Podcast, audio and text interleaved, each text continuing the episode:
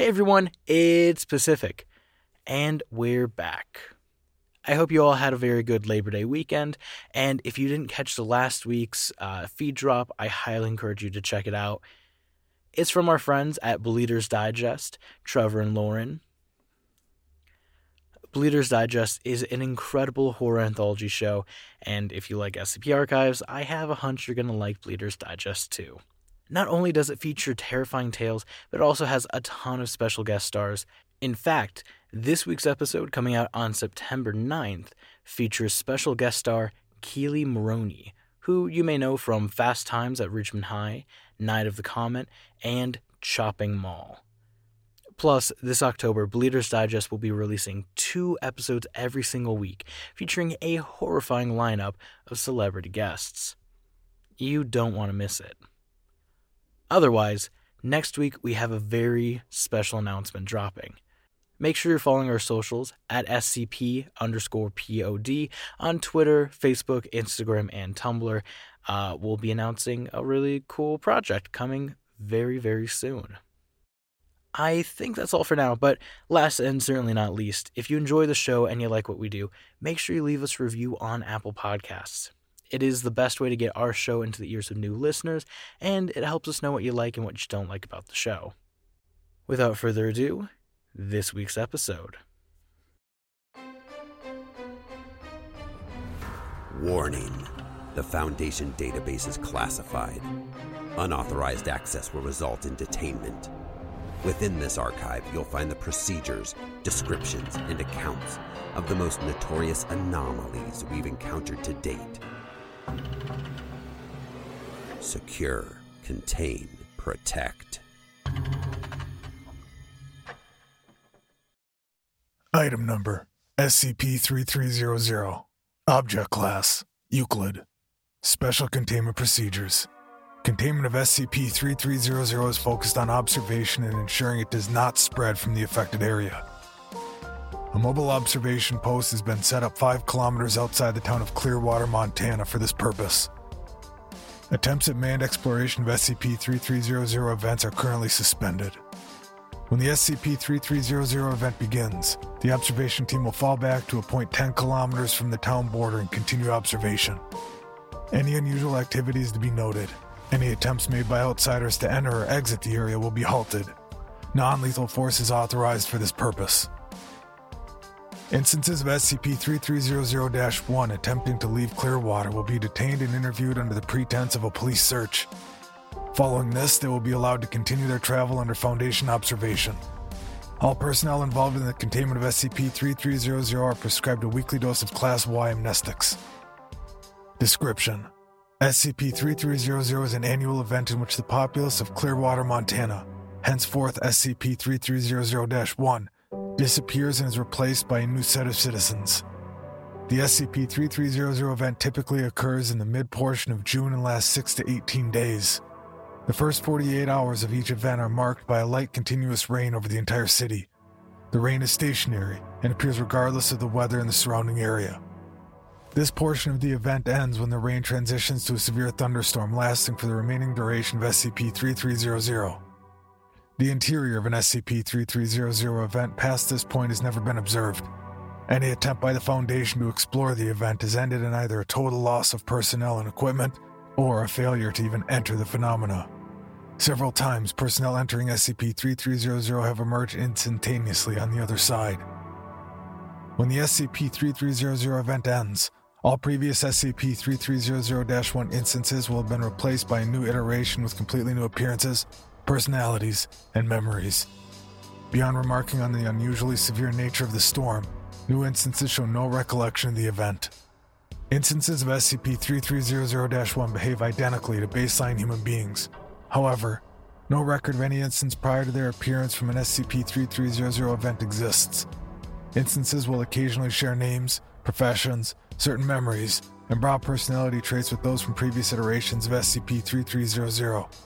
However, no SCP 3300 1 instance has been observed repeating from previous events. SCP 3300 1 instances are unaware of their anomalous nature and the circumstances surrounding their existence. Physical and post mortem examinations reveal no differences from baseline humans. Instances of SCP 3300 1 outside of the town when SCP 3300 occurs will disappear several days after the event begins. All attempts to observe this disappearance have failed. SCP 3300 is accompanied by a moderate cognitohazardous effect. Outside citizens learning about the existence of the town of Clearwater, or its citizens, will give little thought to them unless the subject is brought to their direct attention. This effect affects focus rather than memory. Those affected do not forget that Clearwater exists, but rather show difficulty paying attention to it. Outside citizens familiar with disappearance instances of SCP 3300 will not comment on their absence unless reminded, and even then show little concern. The history of SCP 3300 is unknown. Records of its existence go back to the beginning of the Foundation. Despite this, almost no progress has been made in attempts to research the phenomena. Addendum The following journal was recovered from the aftermath of the SCP 3300 event ending on the 30th of June 1995 and represents one of the few descriptions of what occurs during the phenomena. The writer of the document has been identified as SCP 3300 1995 4307, aka Andrea Lynch. The events described in the journal are unverified. Attempts to automatically observe the interior of an SCP 3300 event are still underway.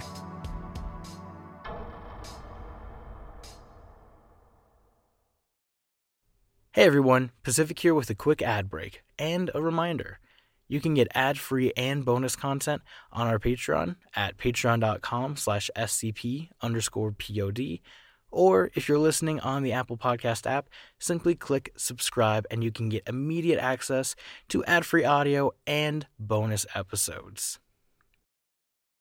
You guys, you know it's been nicer lately, and in Wisconsin, you never quite know when winter is going to be in, but it's been nice for like four days in a row. And I'm like, if sunnier days are coming, it's time to fuel up. And so I'm going back to my factor meals that no prep, no mess. I want to hit my weight goals before it's time to hit that beach. You've got options like Calorie Smart, Protein Plus, Keto. Factor has these fresh, never frozen meals, dietitian approved, guys. And here's the big thing for me keeping out of the kitchen as much as possible. Two minutes, and these meals are ready. So it doesn't matter how busy you are, you've always got time. So treat yourself. They have 35 different meals to pick from, 60 add ons to choose every week. You're always going to have new stuff to try. Have it whenever you want. It's effortless, guys. So if you'd like to try it yourself, head to factormeals.com slash badmovies50 and use code badmovies50 to get 50% off your first box. Plus, 20% off your next month. That's code BADMOVIES50 at factormeals.com slash badmovies50 to get 50% off of your first box plus 20% off your next month while your subscription is active. Thanks for listening, and now back to our show. Entry 1. Hey, if Kurt Cobain kept a journal, it can't be that bad of an idea, right? Help express my artistic side or something. Finally, get all the writing I've wanted to done. I don't know. Mom said it might be a good way for me to focus things, which means she just wants an easy way to snoop and make sure I'm staying clean. Joke's on her, though, if she ever thinks she's going to be able to find this. Still, I guess it could be nice to have something to look back on.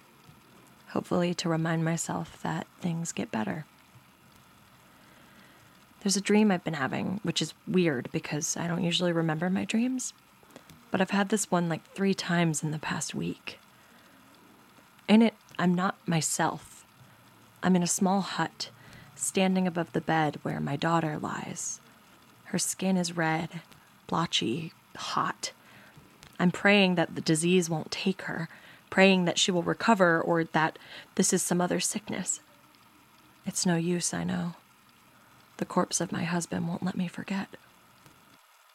Another of the healthy, a boy who thinks himself a man, calls us together. The few that remain. I glance around the room and see the same expressions on their faces that I feel in my heart. All except the boy's. He grins as we enter and gestures to the bowl of water in front of him. I have found it, he says, the key to our salvation. And then it ends.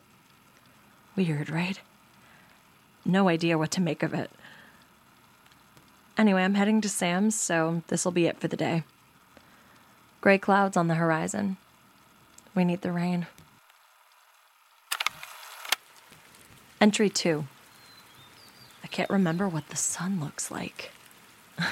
Joking. But it's been drizzling for three days and it doesn't look like it's gonna let up soon.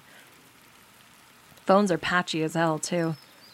Radio says we can expect the weather to continue for at least a week. David tried to come earlier today, and I told him fuck right back off to the ditch he crawled out of. That I didn't care how good the shit he'd gotten his hands on was. He did his whole kicked puppy dog routine, but eventually left before Mom noticed, thank God. The rain's kind of relaxing, actually. It's got a rhythm to it. I could get used to this. Entry 3. I don't think it's ever stormed this hard in my life. It's 2 in the afternoon, but looking outside, you'd swear it was midnight. My throat is starting to get sore from shouting over the noise. No idea what the hell happened. One minute it was drizzling, the next, someone flipped a switch to dump the entire Pacific Ocean onto our heads. Internet and phone are completely down. The few seconds of clear radio we can get is just a barrage of tornado and flood warnings. Nothing to do but hole up inside and see how many games of Monopoly we can play until mom kills me or I kill myself. I swear some of the people in this town must be absolutely insane because sometimes when lightning flashes, I can see them walking around outside. Some of them just standing there. Entry 4. I'm writing this from the back of Jared's van, and we're going like 80 miles an hour down the highway, and Isabel's crying next to me, and I don't know what the fuck is going on. I think I'm gonna die. I'm going to keep writing, though. My hand shakes less when I write. It couldn't have been more than an hour ago that this happened. We were all at my place. Sam, Jared, Mike, and Isabel had all come over. I hadn't expected them, but Jared insisted he wasn't going to let something tiny like a biblical flood stop us from exploring the bottom levels of the dread lich Arsganoth's domain. Stupid, stupid. So we rolled up and started playing like everything was normal. Sam DMing with the stupid little monster accents she does, Isabel and Mike arguing over every scrap of treasure and possible trap we came across, Jared struggling just to keep us all from killing each other. Mom in the other room, pretending she wasn't listening in. It was Isabel who first noticed the banging on the door, like someone trying to break it down. At first, we weren't sure what to do. I mean, anyone banging that hard on your door so late is going to be suspicious, even if there's not a fucking hurricane outside, right? So we just sort of sat there, staring at each other, until Jared got up and grabbed a poker from the fireplace and went over to check the peephole. I wonder what his first thought was surprise? Confusion? Did he just accept it like I did? Too stunned by the weirdness to question when he opened the door and saw a family on our porch a mom, a dad, two kids. I'd never seen any of them before.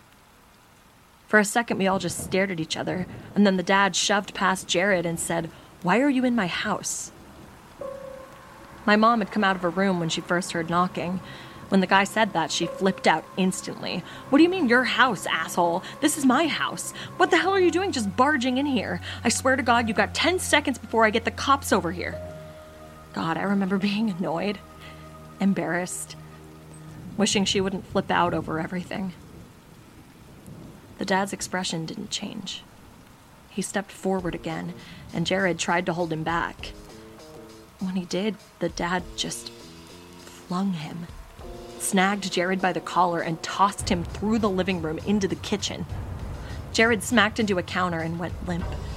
And the dad said again, in the exact tone, Why are you in my house? That was when Mom charged him with a golf club. He barely had time to react before she swung it into his chest. For a second, she looked pleased with herself. I'm sure she was already forming the story to tell all her friends about how she fought off the home invader. When she tried to pull the golf club back, and she couldn't, the expression disappeared. The guy didn't even look a little bit hurt. Not even fazed. The club was stuck in his chest, and the skin around it was rippling, like when you throw a stone into a pond. Water dripped out from where the metal entered skin. Mom stared. Then she screamed, fell back, scrambling at the floor to get away. The man looked down at the club with the same expression you might look at a dead cockroach. He grasped it right below where it speared into him, yanked it from his chest, held it as he walked toward Mom. She stopped moving the first time he hit her in the head. She just fell like a rock. And he hit her again, and again, and again. And the whole time he was saying, My house, my house, in the same fucking tone, like the only fucking way he knew how to speak. And the kids were standing in the door just watching, and the wife was holding them close, and I swear to God, she was smiling. Sam stood up like she was going to charge the guy, but Mike wrapped himself around her and said, Don't, that we had to run. So we did.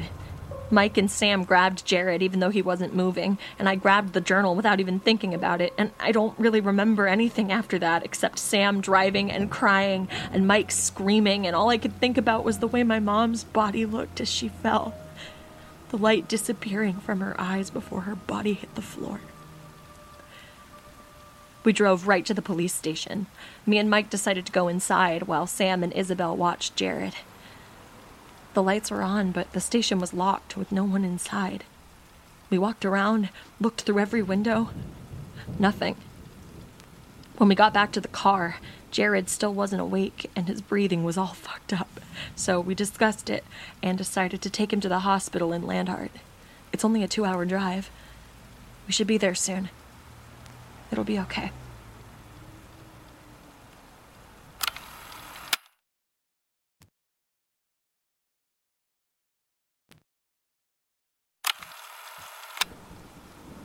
Entry 5. We've been driving for six hours now. We're almost out of gas. Jared still isn't awake. And we haven't made it to Landhart yet. We've doubled back twice, looked for road signs, building lights, anything to tell us where the fuck we are. But there's nothing. No signs, no cities, not even a gas station. We haven't passed another car since we left my house. The rain's falling just as hard here.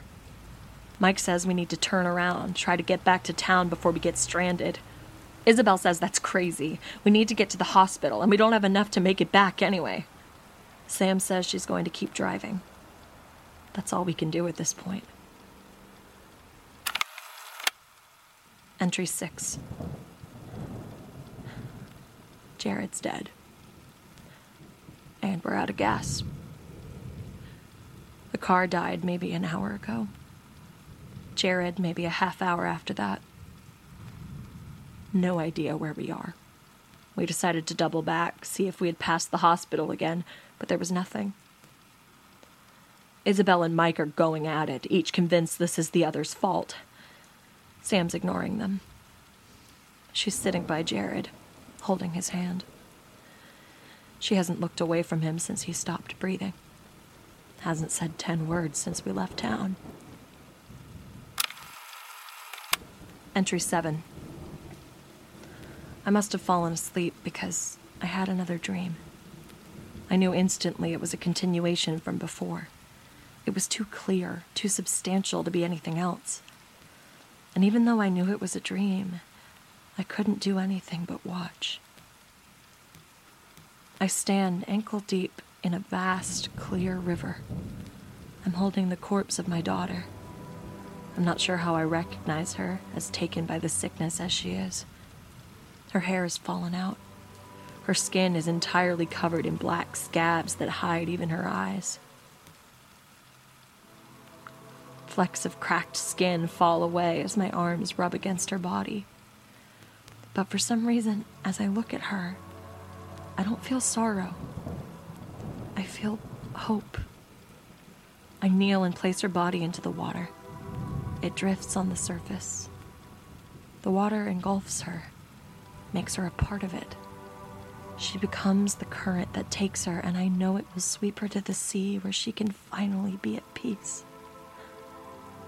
but the work isn't done. I turn, wade back to shore where the blackened body of my husband waits. As I do, I become cognizant of the others, the survivors.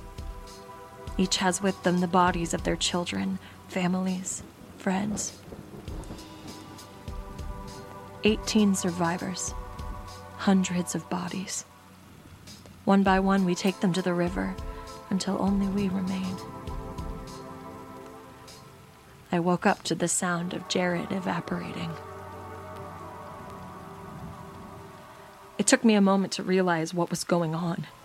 The others were all scrambling around the body, and I couldn't get a good look. All I could see was the steam filling the car. When I pushed my way through, I saw his body was boiling. That's the best way to describe it. Bubbles writhing and popping across the surface of his skin, drops of water leaping off him and burning where they touched us. The shape of him almost completely gone, aside from a vaguely human looking lump within his clothing and some ridges that might have been facial features. Sam tried to touch the water to, I don't know, stop it, save him, catch him. But the heat of the steam pushed her back. All we could do was watch as Jared fizzled away until the only thing left of him was vapor and soaked clothing.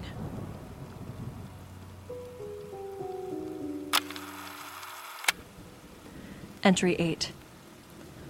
We decided to leave. Or Mike and Sam decided to leave, and Isabel and I realized we didn't have any choice but to follow. I mean, what difference did it make? Stay or go, the outcome would be the same.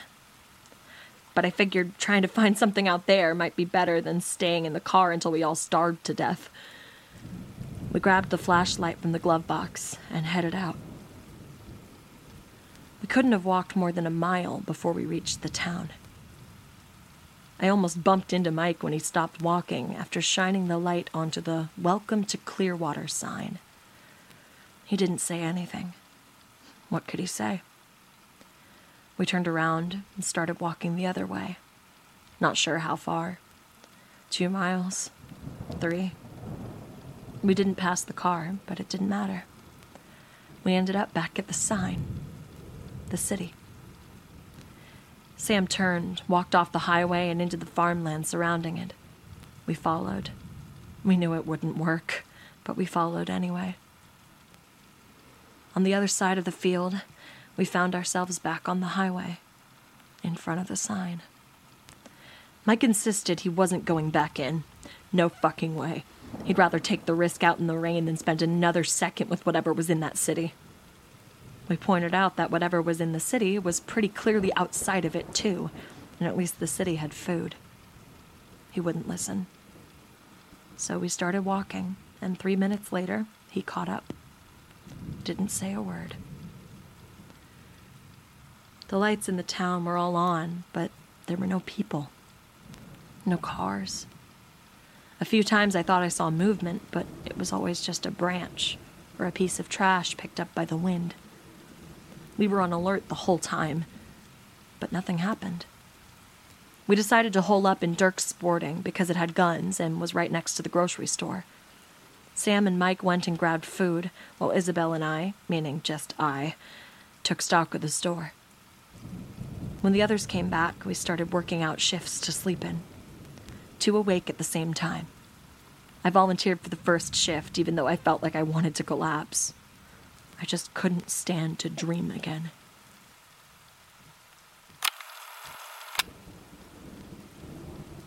Entry 9 Mike shot himself. And we're a lot more fucked than I first thought. For a while, I was still holding on to the idea of survival, that there was some sort of exit to whatever fucked up situation we'd found ourselves in. There isn't. I don't think there ever was. This is the only ending I could have hoped for. But if I keep thinking about that, I'm going to go fucking insane, so. Mike. He's dead. We were on shift together when he got up and said he'd be back in a minute. Figured he was just going to the bathroom until I heard the gunshot. I got there about 20 seconds before Sam and Isabel.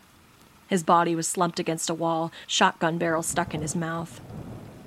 There was no blood, and I thought he'd missed or accidentally discharged it until I saw the hole in the back of his skull. Then I realized there was something splattered on the wall behind him.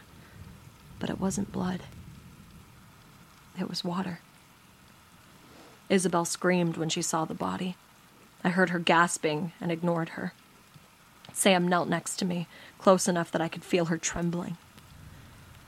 For a moment, the only noise was her ragged breathing and Isabel's whimpers. Then Sam reached out and ran her fingers along the rim of Mike's skull. She drew them back, stared. A small noise rose from the back of her throat. Her fingertips were coated in water. Before I could react, she thrust more fingers into the wound. Water ran down her hands as she dug through what should have been his brain. Water sloshed in the chalice of his skull. When we lowered his body to rest on the floor, it was water that pooled on the wood. Sam leapt up, ran to the counter, snatched a knife from its sheath, and held it to her arm. We stared at each other. I didn't want her to do it. Didn't want to see what would happen. She sliced open her arm, and water spilled from the wound.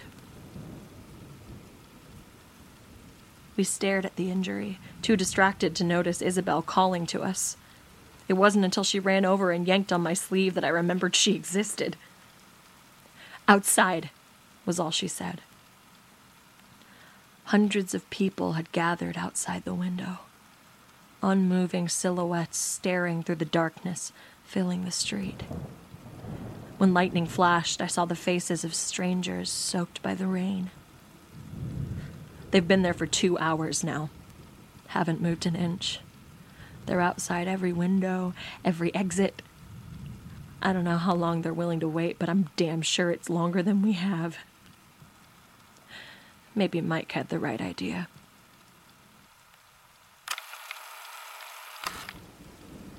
Entry 10. Sam left, and we didn't bother to stop her. She muttered something before she stood and marched out of the door.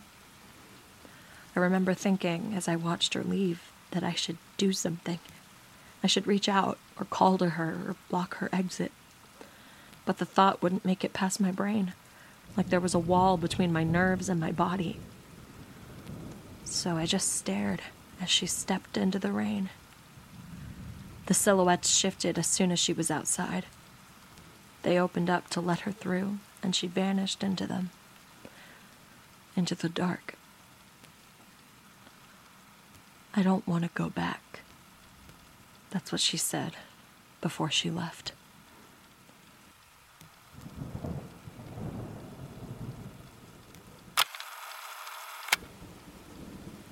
Entry 11. In my dream, I am the storm, and I am screaming. The wind whips at me like razors raking through my body. The frozen rain bites at my skin. Except I don't have a body. I don't have skin. The wind is a part of me. The rain is a part of me. Every second I rip myself apart and reform, rip and reshape until I am scattered over miles of storm, trapped in the royal. Around me, I hear the screams of my village. I feel their presence against mine, just as much a part of the storm as I. We fight, struggle, but the storm cannot be broken. It hurtles over the land, dragging us in its wake.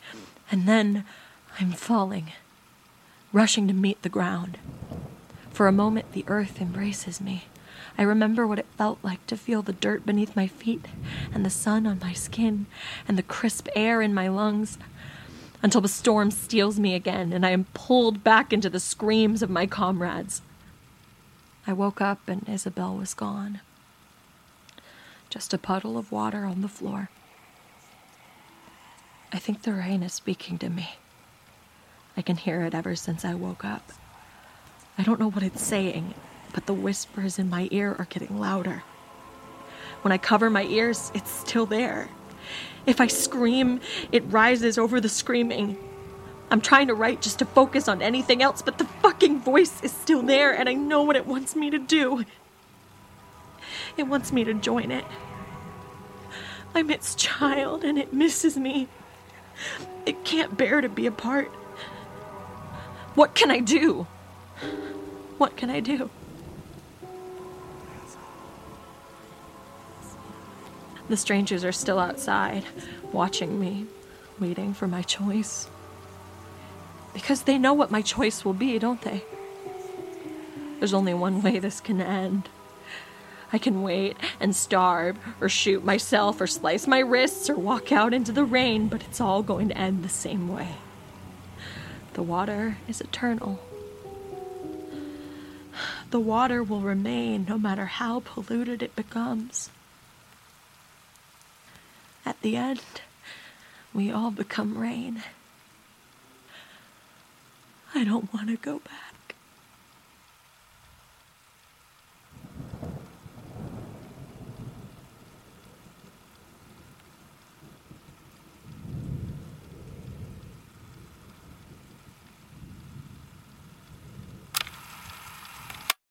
This episode was possible thanks to the support of our patrons.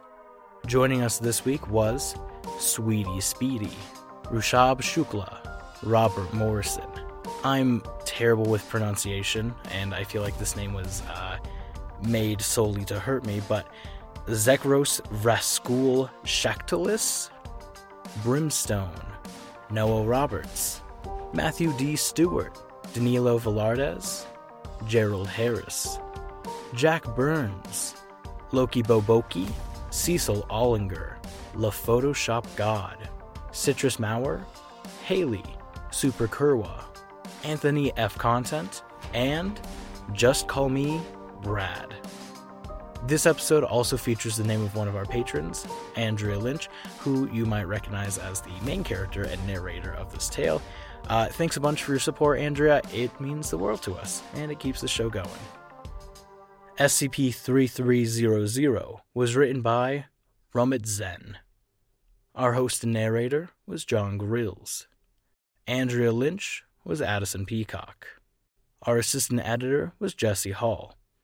And this week's sound designer was Danny Sweet. Our community manager is Celeste Casian, and our music is done by the incredible Tom Rory Parsons.